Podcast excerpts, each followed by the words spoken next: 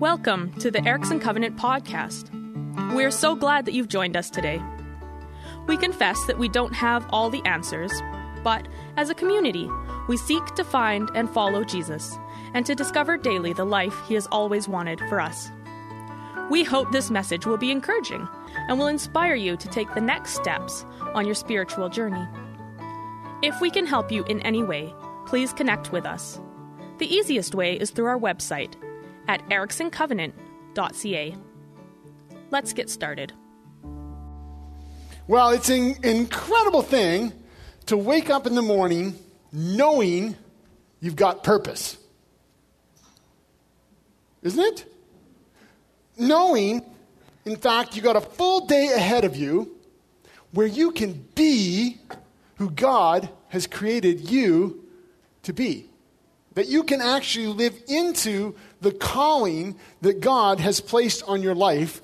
And if that's true, you might be able to say that you're living the dream. And if you're living the dream, you might even wake up in the morning just like Gru. You immediately discover when Jesus bursts out of the wilderness, he has a God sized dream that he's carrying. A firm grip on the promised plan of his father that he's motivated now by a compelling vision of God's most desired future for this broken world. And today, we want to hear this vision. Because this vision shaped the mind and drove the actions of Jesus, the Messiah. It's the key to everything, to understanding who Jesus is and what he's all about, to interpreting why he would do what he did why he would say what he said, to grasp actually the meaning of every step he took from here all the way to the cross and beyond. And what's more, this vision of Jesus holds the key to our life purpose as well. Because Jesus is, is going to go on to hand his dream to us after he ascends to the throne. And so, as apprentices of Jesus, hello? All of you, gathered as you are, are you ready to hear God's dream today? The vision of His most desired future for us that's been realized by Jesus. You ready for that? Well, I want to invite you to come with me to a local synagogue in a Jewish town called Nazareth. You might have heard of it. Jesus' hometown. It's a Sabbath day, and the local faithful are gathering. That's just the meaning of the word synagogue. It means assembly, it means gathering, it means get together. And these faithful people are gathering to pray to the God of their fathers, to hear the word of God read aloud, and then to receive instruction on how to understand and interpret and apply God's word to their lives. So come on in. Oh, you've already sat down. You comfortable? Shift a little bit in your seat. Get ready for this. Because we're going to hear now the Word of God to us through this story of Jesus as he begins his ministry. Ready to hear it? Listen. So Jesus returned to Galilee in the power of the Spirit, and news about him spread through the whole countryside. He was teaching in their synagogues, and everyone praised him. He went to Nazareth, where he had been brought up. And on the Sabbath day, he went into the synagogue, as was his custom. He stood up to read, and the scroll of the prophet Isaiah was handed to him. Unrolling it, he found the place where it is written, The Spirit of the Lord is on me. Because he has anointed me to proclaim good news to the poor. He has sent me to proclaim freedom for the prisoners and recovery of sight for the blind, to set the oppressed free, to proclaim the year of the Lord's favor. Then he rolled up the scroll, gave it back to the attendant, and sat down. The eyes of everyone in the synagogue were fastened on him. He began by saying to them, Today, this scripture is fulfilled in your hearing. All spoke well of him and were amazed at the gracious words that came from his lips. Isn't isn't this Joseph's son? They asked. Now that's a vision. Did you catch it? Did you hear it?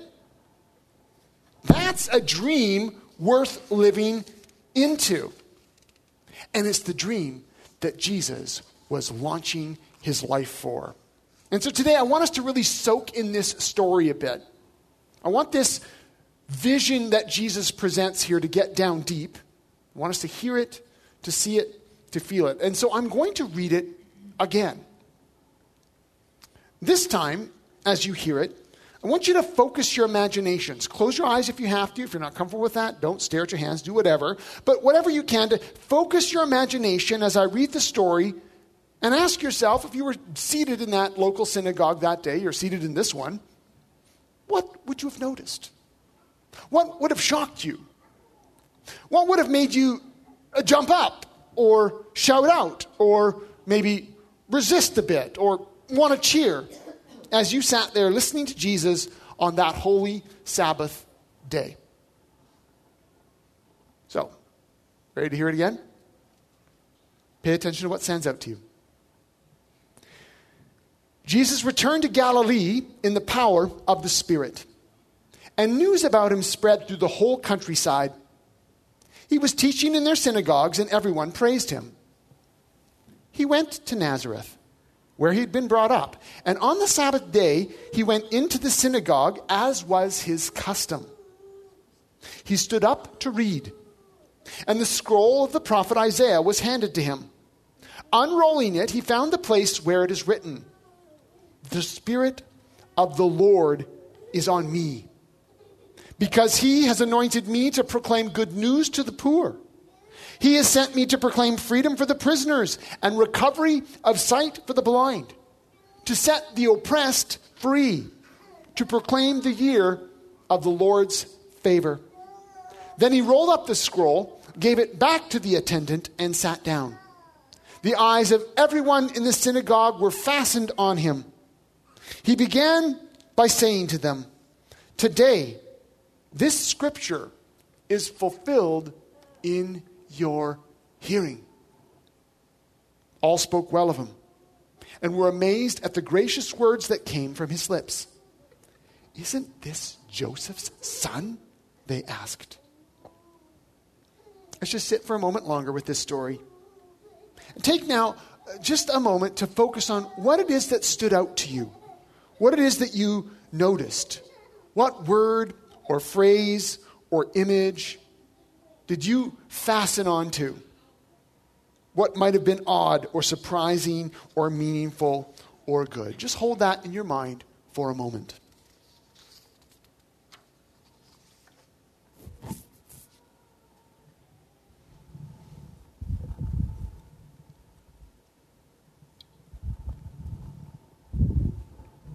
Well, my friends, what Jesus read here from the prophet Isaiah. This is the vision that shaped Jesus' whole life and ministry. This vision of God through the great prophet Isaiah became the paradigm through which Jesus understood his messiahship, detailing what he actually had been anointed for back at his baptism, when the Spirit descended on him like a dove, and the Father spoke of his delight in his beloved Son. This vision would be the dream that Jesus lived his life into. Here and right on through, we're going to see him proclaiming good news to the poor and proclaiming freedom for prisoners and recovering sight for the blind and setting the oppressed free and proclaiming that the year of God's favor had come. And Jesus stuns them all with this simple factual statement in those days, you'd stand up to read and you'd sit down to teach. Jesus sat down. They all looked at him, expecting him to expound the passage. And he simply says that this passage, written hundreds of years before by one of the greatest prophets, is now being fulfilled in him. Boom. The echo that that would have created. So let's take a few moments and just see some connections here. We want to understand this vision a little bit more and how it influenced Jesus so that we can obediently respond to Jesus ourselves as his apprentices. The first connection that we need to make has to do with the authority of God's word. And this is critical for us to get. As apprentices committed to taking the teaching of Jesus and putting into our lives, putting into practice, building our house on the rock. We don't want no houses going splat.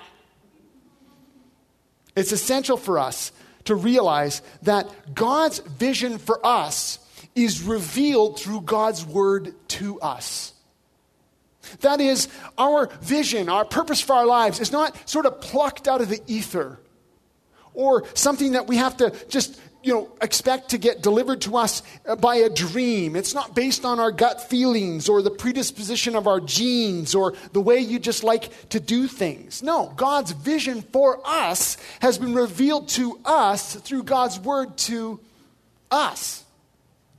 And this is fascinating. Because as we look at the life of Jesus, we see how the authority of God's word has already been affirmed many, many times already. Luke has drawn our attention to this if we'll have eyes to see. And so I want to just think for a moment about Luke's story so far.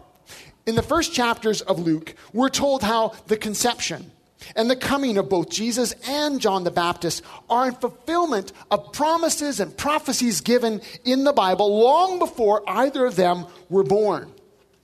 And then, in lockstep with the Holy Spirit, everywhere along the way, we see how the Word of God shapes everything. It was the Word of God that affirms the identity of Jesus. You are my beloved Son, right? It's the Word of God that Jesus wields as a weapon in his conflict against the devil. It is written. And now it's the Word of God that defines Jesus' messianic mission. Today, this scripture is fulfilled in your hearing. By the power of the Spirit, the word of the Father is realized, made real through the life of Jesus. And if that's true of Jesus, as we see, as we see it is, and we will see, he lives into the dream of his Father as revealed in his word. But it's also true of us. If it's true of him as our master, how much more true is it of us as his apprentices? How has God revealed his purpose to us, for us? His vision for his children through his word. Because he most certainly has actually done that. And it's our responsibility as his apprentices, as his followers, to actually dig in and discover what that is. It's revealed in the whole of the Bible. And there's some key passages. Jesus pulls one out here from Isaiah 61, but there's key passages all over that give us a sense of, oh, that's what we are to be about.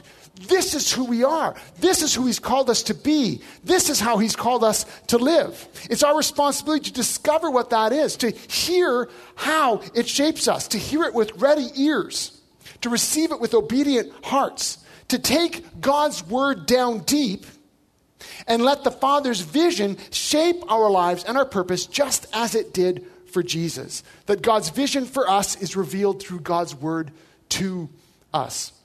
And that's why, as apprentices of Jesus, here at the Erickson Covenant Church, we take God's Word so seriously. We take the Bible so seriously. We strive to read it and to study it, to actually have a habit of putting it into our minds and hearts daily in some way.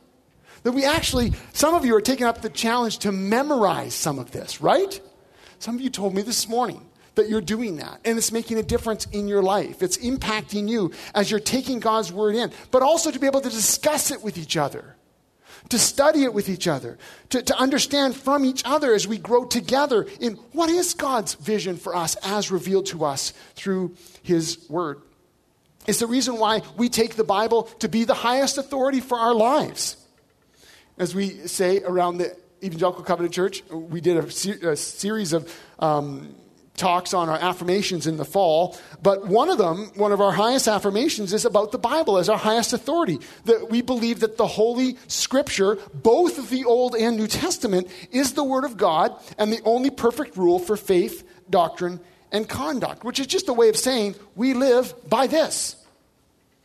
And so, again, as apprentices, we see how God's Word is the touchstone for Jesus' life and as we say, if it's that way for Jesus, then of course it's that way for us.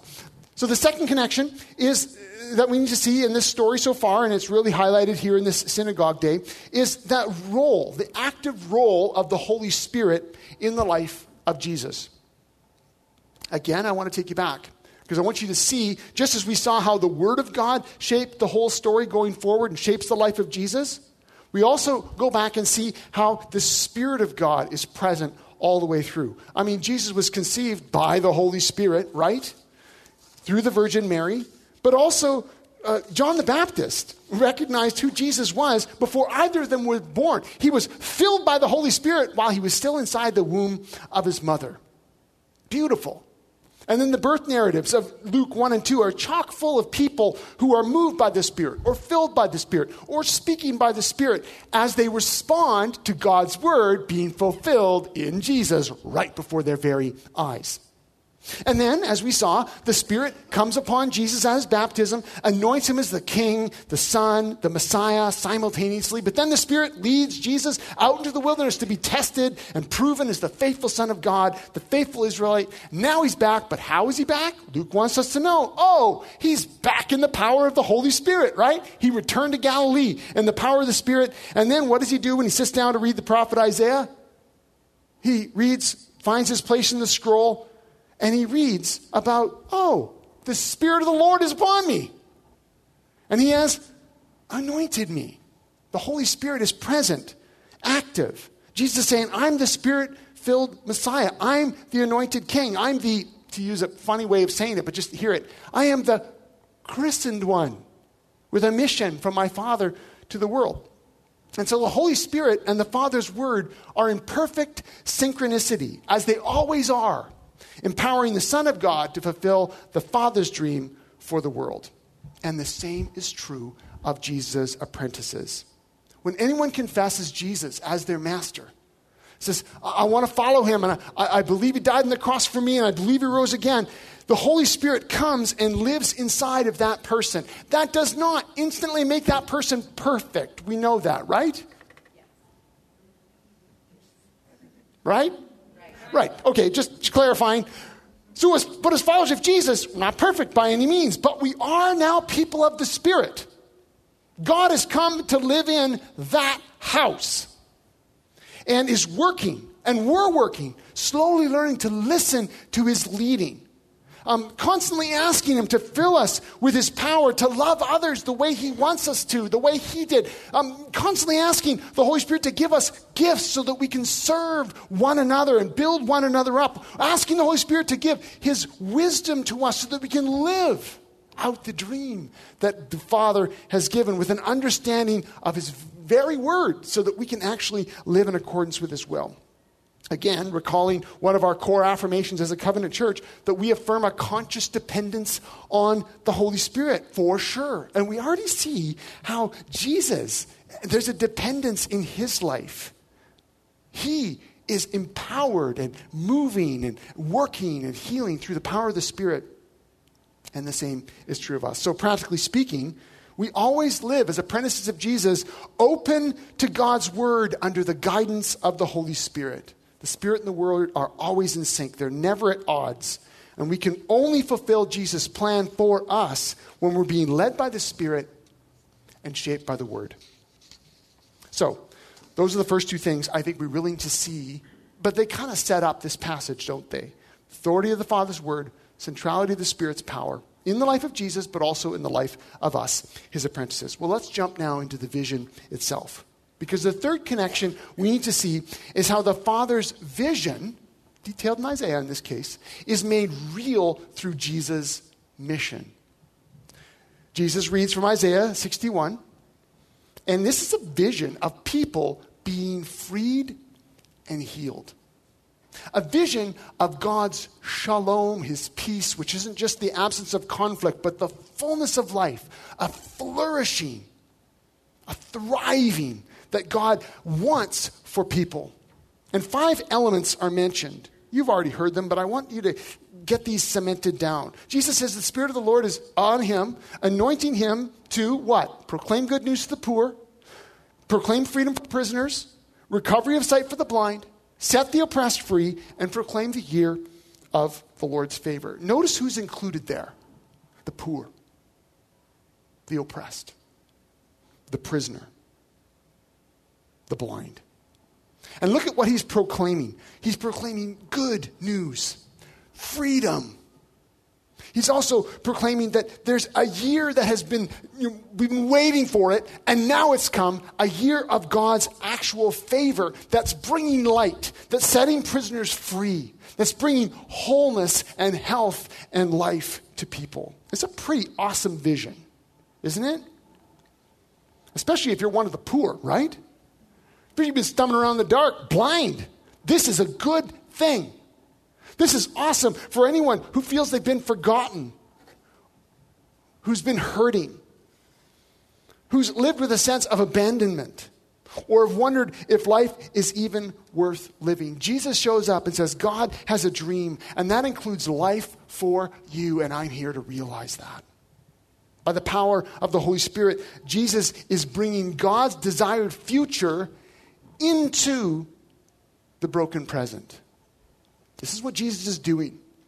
He's bringing God's will, this future vision where there's wholeness and life for all. He's bringing that now into the very lives of those most broken and in need of healing right there, right then. And his whole ministry, you're going to see that lived out. This vision from Isaiah is like a defining word for Jesus. Isaiah's prophecy functions as a kind of missional framework, a paradigm for his ministry, and it shows up again and again as we move forward. Oops. When Jesus got up in the morning, this vision defined his purpose. Daily, hourly, moment by moment, everything he does, you could draw a line back to this vision. You can watch for it. Everything he does will be some kind of, some version of a proclamation of good news for the poor, for the forgotten. Some version of freedom for prisoners and the oppressed. Some bringing of light to the blind, or announcing both in word and in action that the day of God's favor had actually finally come. He's going to be playing a version of this song everywhere he goes. How do we know that? Well, not only because he just said it, but because he actually makes it explicit later on.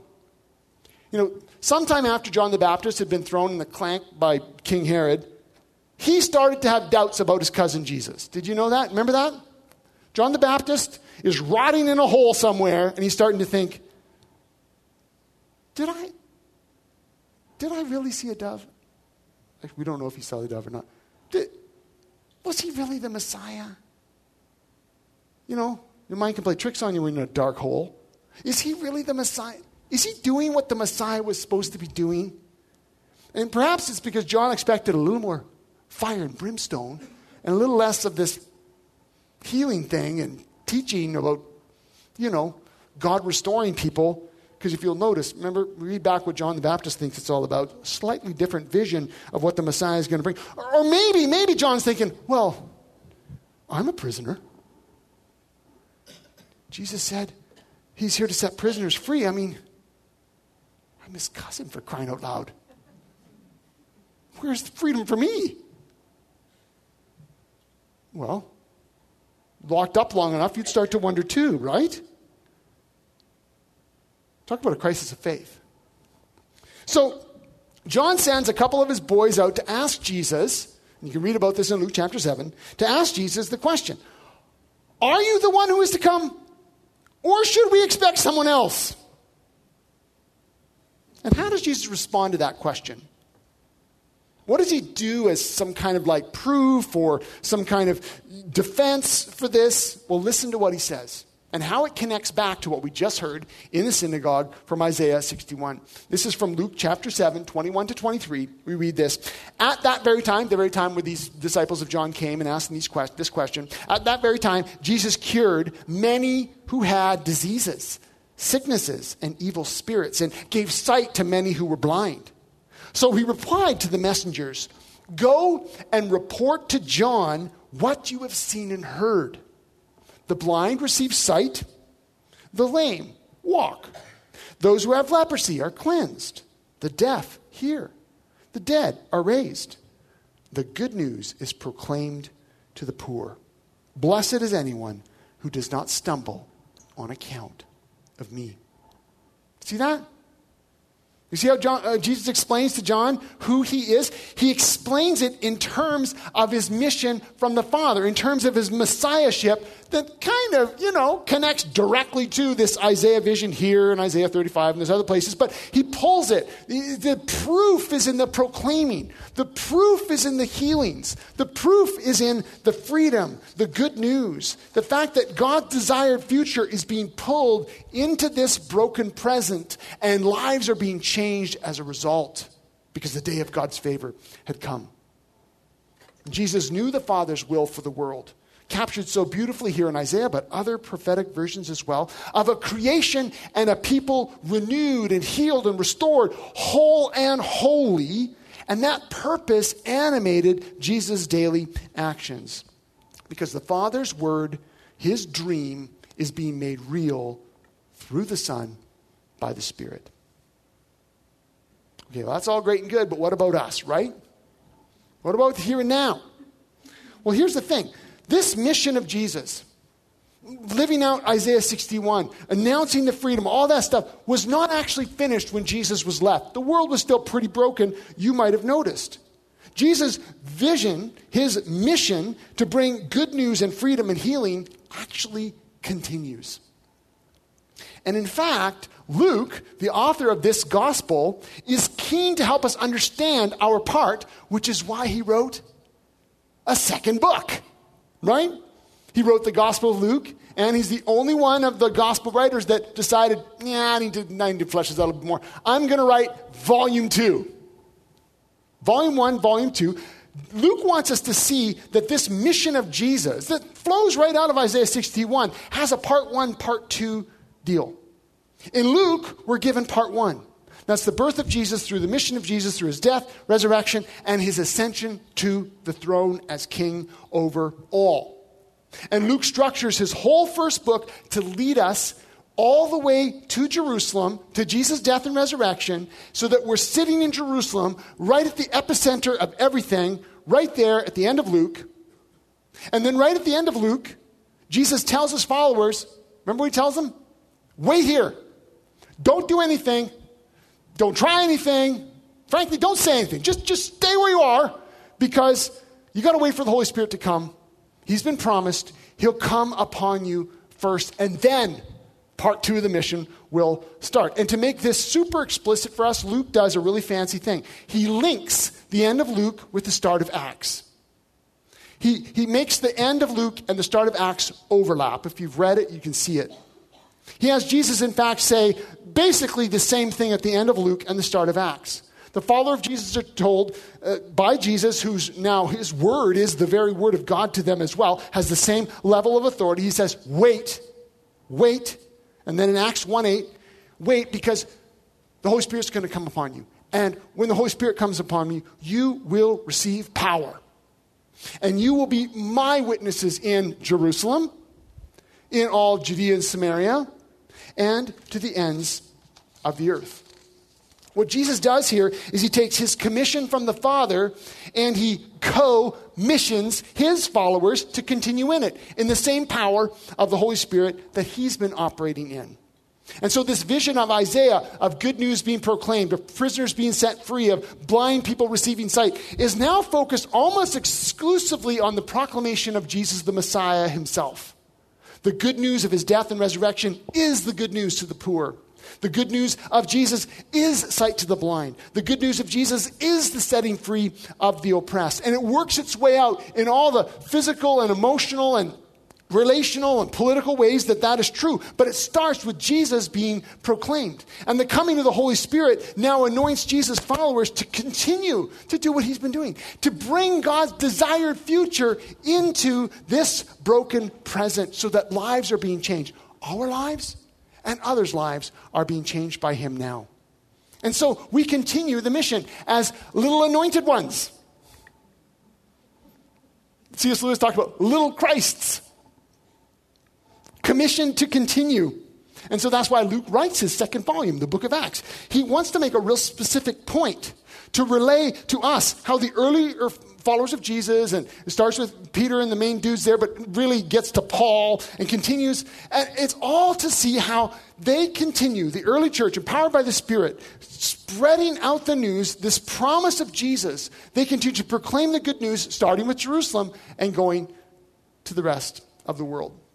Now, I know this is sweeping, big story, big arc stuff, and if you're a little bit newer to the Bible, you may just feel really overwhelmed right now and wish Tom would stop talking so fast. Or maybe just stop talking. But it's essential for us as apprentices of Jesus to kind of get a bigger picture of this because we're swept into this story. We're swept into the same vision now. When Jesus sat down that day in the synagogue and said, What you just heard is being fulfilled now, he catches us up in that same vision. And we need to see, as apprentices of Jesus, or if you're just exploring faith, to know that Jesus is the good news. He's the best news. In fact, He's the only news. He's the mission. He, he's actually, when Jesus comes, that's when life comes. That's when healing comes. That's when light comes. That's when freedom comes. That's when favor, God's beautiful favor, is experienced fully by anyone who will receive it. So when Jesus read these words from Isaiah, today the scripture is fulfilled in your hearing, it was marking a vision that would change the world. And it shook the people who were sitting there. We're going to find out next week just how hard it shook them. But for today, we stop there and we ask the question how is the Word of God through Jesus still being fulfilled in our hearing today? How is the Word of God through Jesus still being fulfilled in our hearing today? How is the Holy Spirit still realizing God's dream through His anointed people? Because it is an astonishing privilege to get up every day and live into this dream that God has for the world. Because His dream has not changed. He wants people to experience His freedom, His life, His light. And we have a purpose, a co-mission from the Father. We've been anointed by the Spirit to, to announce this freedom that has come through Christ, to bring light where there is darkness, to bring good news where there's been a lot of bad. There's a God who has given himself fully to the world through Jesus and is still working now through his church, through his people still working to bring wholeness to those who are hurting, freedom to the oppressed. And He's doing that through you. He's doing that through me, through us. We're part of this story. You are doing this. When you reach out to a lonely neighbor and you listen to them, you are announcing freedom through your very life.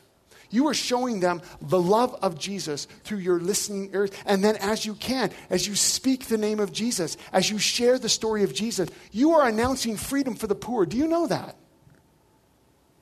When you are looking around and you're seeing a family that's struggling, maybe they're struggling to just frankly manage life. And you come alongside them and you say an encouraging word, and you offer to pray for them. And you maybe offer to show up and help. You are bringing you were setting the oppressed free. Let's just say that. Have you seen some of those young families? You're supposed to laugh there. To, that's funny, I think. Listen, there's people around us who are hurting everywhere, and I know you know them. They're in your life. You work with them, you live beside them, you see them every day. Some of them are in your own family, some of them are in the families of others. Some of them don't have any family that even care.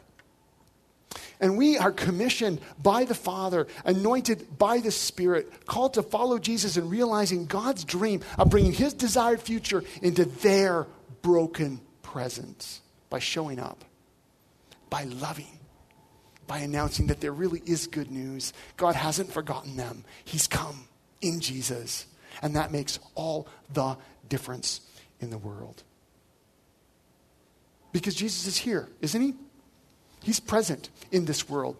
And it may not look like much at times, it may look like a mess a lot of the time, but He is present.